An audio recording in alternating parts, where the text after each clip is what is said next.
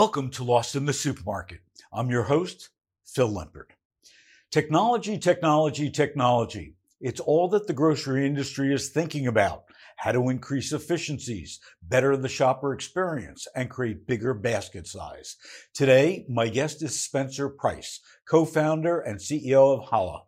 Halla is the taste intelligence company and creator of the only human preference engine that's designed for grocery.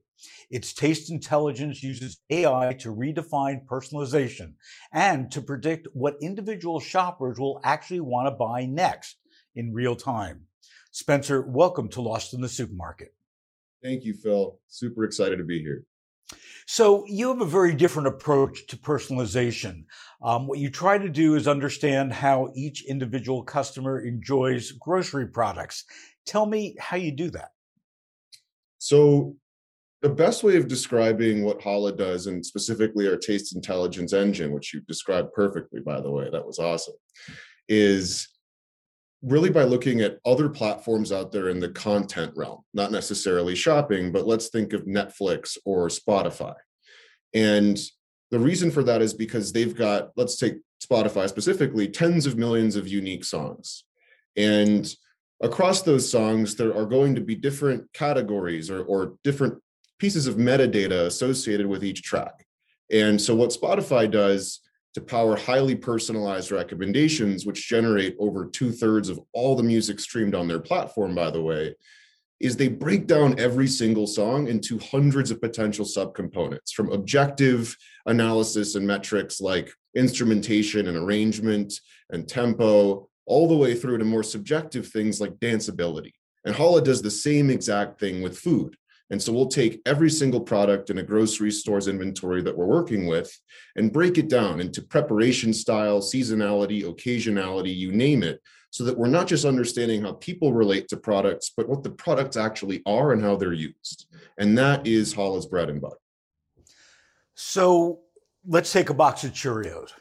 So when when I look at a box of Cheerios, um, you're you're pulling um, hundreds or thousands of attributes of that product, if I understand properly. So you're looking at nutrition, you're looking at adding milk, you're looking at putting it in a bowl, you're you're doing all those things, and then taking that um, information and doing what with it. Precisely. We're taking that that information and a whole bunch more, including your household habits, dietary restrictions, your taste preferences, cravings you're likely to have, what you might be running out of, and of course, looking at the distinct Cheerios you've selected relative to all the other options that are out there. And what we're using that information for is to understand what the best complementary products might be to suggest to go with that Cheerios. And that's based on what's already in your cart. So if you've already added milk, probably not going to surface in your face a whole bunch of other milks. Instead, we might be showing you things like banana that you might want to add to your cereal. But if we can glean from your browsing behavior, your past purchase history, all without any personally identifiable information, what it is you might be likeliest to enjoy in addition to what's in your cart and the product you're looking at. In this case, Cheerios. It might be banana, it might be cinnamon, um, it could be a whole variety of things. And our goal is to understand that for each unique shopper and present you with the best possible options to make it as easy as possible to add those products to cart. So, so I see the benefit for the retailer and for the shopper. The shopper discovers other products that they might not be thinking about. Uh, the retailer gets to sell more stuff, um, if you would. Um, what are what are some of the retailer observations that you've got as you're exposing this to retailers? What are the kind of questions that they have, and if you could share any of the case studies without naming the retailer of what the results have been? Absolutely. So there's clearly a big difference between the the brick and mortar and traditional grocery business and online grocery shopping uh, when it comes to personalization and what might be possible. And I say that because in, in e commerce, every single shopper has the opportunity to have their own unique store. And that's because you don't need to be browsing tens of thousands of unique SKUs that you're never going to try and never going to buy. And we're going to create a shopping experience that feels like a store designed specifically for you with our grocery partners. And in doing so, the recommendations that might be along the lines of reordering things that you've bought in the past that you're likely running low um, on your homepage, all the way through to a did you forget type of recommendation engine right before you check out, leads to anywhere from a 5 to 15% increase in average order value for the grocer. And uh, that number is really all over the place depending on geography, depending on shopping frequency. Um, but we play into each of those different metrics differently. And so, uh, taking us out of e commerce, I'll focus on an in store example. So, at, at Fairway Markets in New York City, we worked with Future Proof Retail, who develops a scan and go mobile checkout technology so that you can actually have that frictionless shopping experience in the brick and mortar environment. And we wanted to surface not with everything you scan, but on a couple of products throughout your shopping journey that you're adding directly to your bag once you scan them on your phone so you can pay and skip the checkout line a couple of recommendations. You've you've scanned chips. We're going to surface the likeliest salsa you are to enjoy that isn't going to make you walk very far. And over the course of a year we actually generated a consistent 8% increase in basket size as compared to those shoppers that were not engaging with Halla using the same mobile checkout technology. So both in store and online, there's an opportunity to increase incremental sales via highly individualized shopping experiences. So what's interesting to me is your Fairway example. I'm very familiar with the store and there's a lot of things in Fairway that you wouldn't find in a traditional supermarket. Um, you know, it's changing somewhat now that Village and, and ShopRite owns it. Um, but for the most part, you can still find some very unique uh, New York centric products. So if you look at a Kroger, or if you look at an Albertsons, for the most part, um, what they offer in every store is pretty much the same. I mean, it might have some regional differences, but for the most part, not. When you when you look at a store like Fairway, I'm assuming that you had a lot more work to do because of those unique products. So, if we took a a traditional approach to recommendations and personalization science that would be not only right but i'd be sad about the the outcome because it would be again to your point so much work.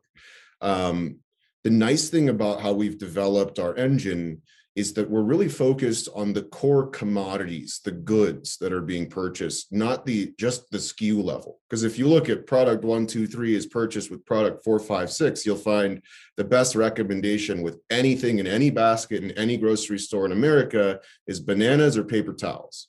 And that isn't super meaningful at the end of the day. So what we're trying to do is to remove the the noise, if you will, involved in this specific SKU and to reduce it to its more abstract entity. So if we've if there's a specific a- apple that's sold at a specialty retailer like a Fairway that isn't sold at most other stores, we've never seen it in our database before. What we understand is it's an apple. It's a green apple. It's organic, and here's where it was sourced based on the data that we get provided through the inventory and the enrichments we can add from our proprietary data set but we don't necessarily need to know how that specific SKU has been purchased with others in the past to know that it's an apple and that's the most meaningful part of of what we do is is sort of a semantic analysis that that takes the name of a product its product id a little bit of its marketing claims nutrition information as you pointed out yourself a little while ago to resolve that to a really basic core good that the consumer understands.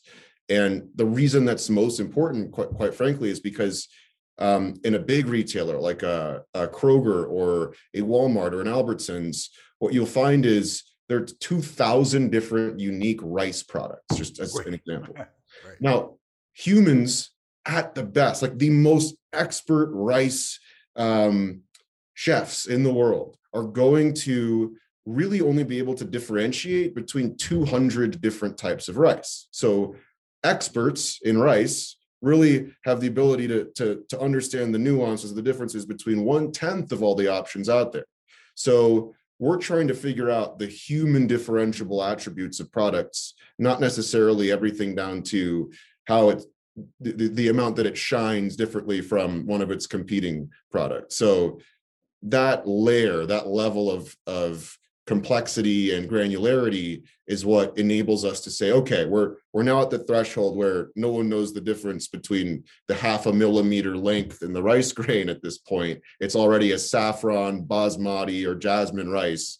That's enough for us. And so looking through the human lens rather than the the merchandiser's lens is sort of a key piece to that puzzle so everybody um, is talking about personalization as it relates to grocery shopping. Um, we've we've heard about it for probably the past five years. How realistic is it, um, in your opinion, for customers to really understand the the value of personalization to the level that you can deliver? So it's a really good and important question. And the nice thing is, we work with the retailers to reach their end shoppers. And so, even if the end shopper doesn't know all the nuance that goes into what's making their experience so much easier, so much more discovery oriented, and so much more inspirational, um, the credit should go to the grocery partner that chose to partner with Halla. And so, ultimately, we don't have much attribution to the end user. They don't necessarily even need to know or, or probably don't care in many cases about exactly how Halla is doing what it's doing or, or what service or vendor the grocer is using. Rather, the grocer is the one that's that's really focused on those specific questions because they know that you know as cited by BCG in a pretty recent study retail personalization accounts for a 110% increase in likelihood for shoppers to buy unplanned items. And so that's that's the um, the piece that Hall is playing into, particularly when we look at online grocery cannibalizing a bit of brick and mortar sales. You have 20% of your average traditional physical grocery store receipt amounts to or comes from impulse or incremental sales. And that's not just the stuff in the checkout aisle. That's the scent being pumped from the bakery section, the beautiful array of produce, the end cap displays. And so what we're really trying to do is bridge that gap because what happens to that 20% when you shop online and you don't get those smells, you don't see the produce uh, selection. We're using artificial intelligence to say, based on what you've just clicked on, added to your cart, bought last time, and might be running out of, these are the likeliest things to complement what you've you've selected today to make for a slightly bigger basket and a happier customer. One of the biggest problems that our industry is facing right now is out of stocks. Um, if you take a look at uh, the latest trend that grocery stores are doing, rather than as we saw in the beginning of the pandemic, having empty shelves, what they're doing is they're fanning out products so they're not uh, scaring consumers. Uh, but instead of having one SKU of a frozen pizza, they might take seven of them um, and fill up the space to, to hide the out of stock. What can Halla do for a retailer as it relates to out of stock? So not only is what you just described a, a, critical component of the current supply chain and out of stock issues as we talk about online grocery shopping, but I'll, I'll further that by adding this piece that comes into a stranger's discretion. So when we shop online for, for groceries, either a store associate or a, a, gig economy worker who's doing the picking and packing is the one fulfilling your order from a brick and mortar store. And if there's an out of stock item in your order, guess who it becomes up to to decide that substitute? That person you've probably never met before fulfilling your order. And they don't know your preferences. They don't know your household. They don't know your cravings. They don't know your dietary restrictions. When you leave it up to their discretion, when the specific spinach you selected was out of stock, they might not know to go for the organic spinach, but instead they'll just grab lettuce. It's another leafy green. And that doesn't leave shoppers very satisfied. So we we provide as one of our three core solutions, alongside recommendations and search, uh, we power a smart substitution engine, which really enables those pick and pack personal shoppers on their app that they're using to fulfill the order and check each item off, a data driven set of substitutions for each product that's individualized to the, the person they're shopping for, the user that they're shopping for. So for for me that might mean the spinach i clicked was out of stock grab me the organic spinach for someone else that might mean get me nothing right i wanted that specific spinach and if it's not there I don't want it. Knowing that in advance rather than needing to interact with the shop, the, the end customer in real time, ask them questions, send them pictures.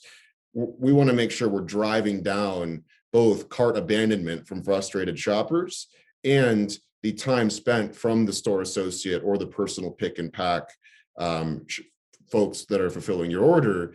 And those two metrics are only possible to be driven down by making this an, an algorithmic solution, not one that's up to discretion. What do you say to that shopper who says, Halla knows too much about me?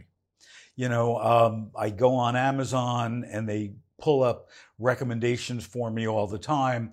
That sort of is is a bit scary. Um, are you hearing from consumers the same thing that Halla um, maybe knows a little too much? They they know that you know I tend to want organics, so I'm doing that. Um, what's what's the pushback that, if any, that you're getting? So this has been a, a fundamental pillar of how we've designed our platform since day one. Um, Halla does not transact in any personally identifiable information. So even when we work with a retailer that's got decades of loyalty data to sort of skip over that cold start issue of learning about a shopper and we can ingest that and, and have a great understanding from day one of being deployed we always scramble or ask the the grocery partner we're working with to anonymize any PII or remove it entirely. So the only thing we actually know about you is your shopper one, two, three, four, five. And you shopped here last week and this is what you bought.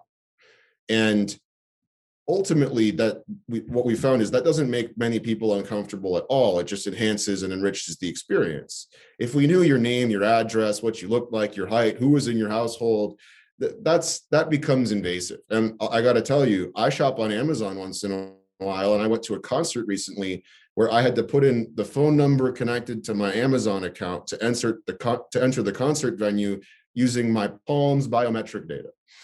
That is a level of information that i don't think many people are going to be comfortable with in the long run. And we don't we've already decided we're not even going to ask for phone numbers let alone names let alone palms. So we're we're taking a, a pretty different approach one that even though the us doesn't have gdpr or something like it quite yet will play into whatever that future regulation landscape looks like as it pertains to consumer privacy and data because that is uh, a foremost priority for us in running this business so what we're seeing is tiktok Facebook, Instagram, all wanting to incorporate uh, being able to buy food uh, from a TikTok video by, by just pressing a button.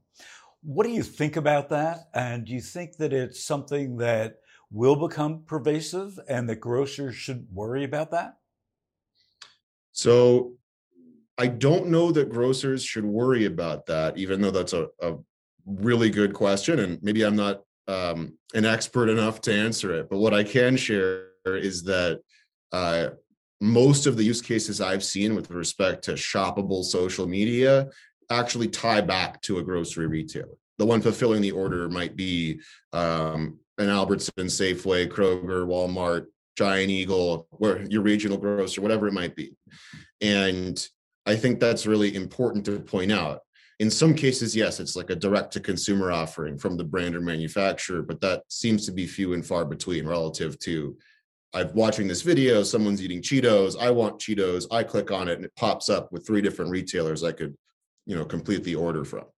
Um, and I do think it will continue to be pervasive and grow quite substantially, namely due to traceability. Right. The, the question of return on ad spend has been a huge one for brands and manufacturers for a long time, whether it's about shelf real estate and slotting all the way through to um, end caps and display ads and signage in store with with e-commerce tied to social media the ability to see all the way from how many impressions did this get to how many clicks did it get to actual conversions in specific locations that level of information on the performance of a, a campaign around trade spend is is something that hasn't been seen before. And I think that visibility is more than valuable enough to fuel huge growth in that direction. So, last question, Spencer. Look in your crystal ball. What does grocery look like in five years? Well, I think in five years from now, the biggest thing we're going to see is a a hybrid model of of grocery shopping. And I say hybrid intentionally because as much as omni-channel is is uh, a used and beloved word by many people in this space, there's something about that that makes it sound like it's one seamless altogether experience. I don't think that's going to happen in five years' time. Um, and that's not because I don't have faith in technological power and the acceleration of, of progress in this industry, but rather because it is a simply different experience from any consumer's standpoint to shop online and to shop in store. But I think both will happen. We're going to see a lot of online shopping um, I believe, play into a replenishment sort of of realm where things that we know we we order and use enough that we want replenished or fulfilled on a weekly basis sort of become an automated process. We will also use online for discovery and inspiration as it pertains to things we've bought in the past and our loyalty information at a given retailer. And that will, you know, bleed into the in-store shopping environment via mobile engagement, right? That might be QR codes and the like today, or simply looking up a product that's in your shopping list and learning a little bit more about it. Um, some recipes it might be able to be used with. But within five years, I am confident we'll have more AR, augmented reality applications as well that do bring some of the insights that you'd only get in an e-commerce experience, like because we know a little bit about your shopping interests and behavior and your household habits. This product that you've just put in the focus of your phone's camera now points to these several other alternatives or complements or recipes you might want to make. And that hybrid digital meets uh, brick and mortar shopping experience is something that I believe will will be commonplace in five years time. Spencer, thanks for joining us today on Lost in the Supermarket. Um, I can't wait to discover more about Halla. I think that you are on the right track, and I think that, frankly, uh, every retailer you know should be talking to.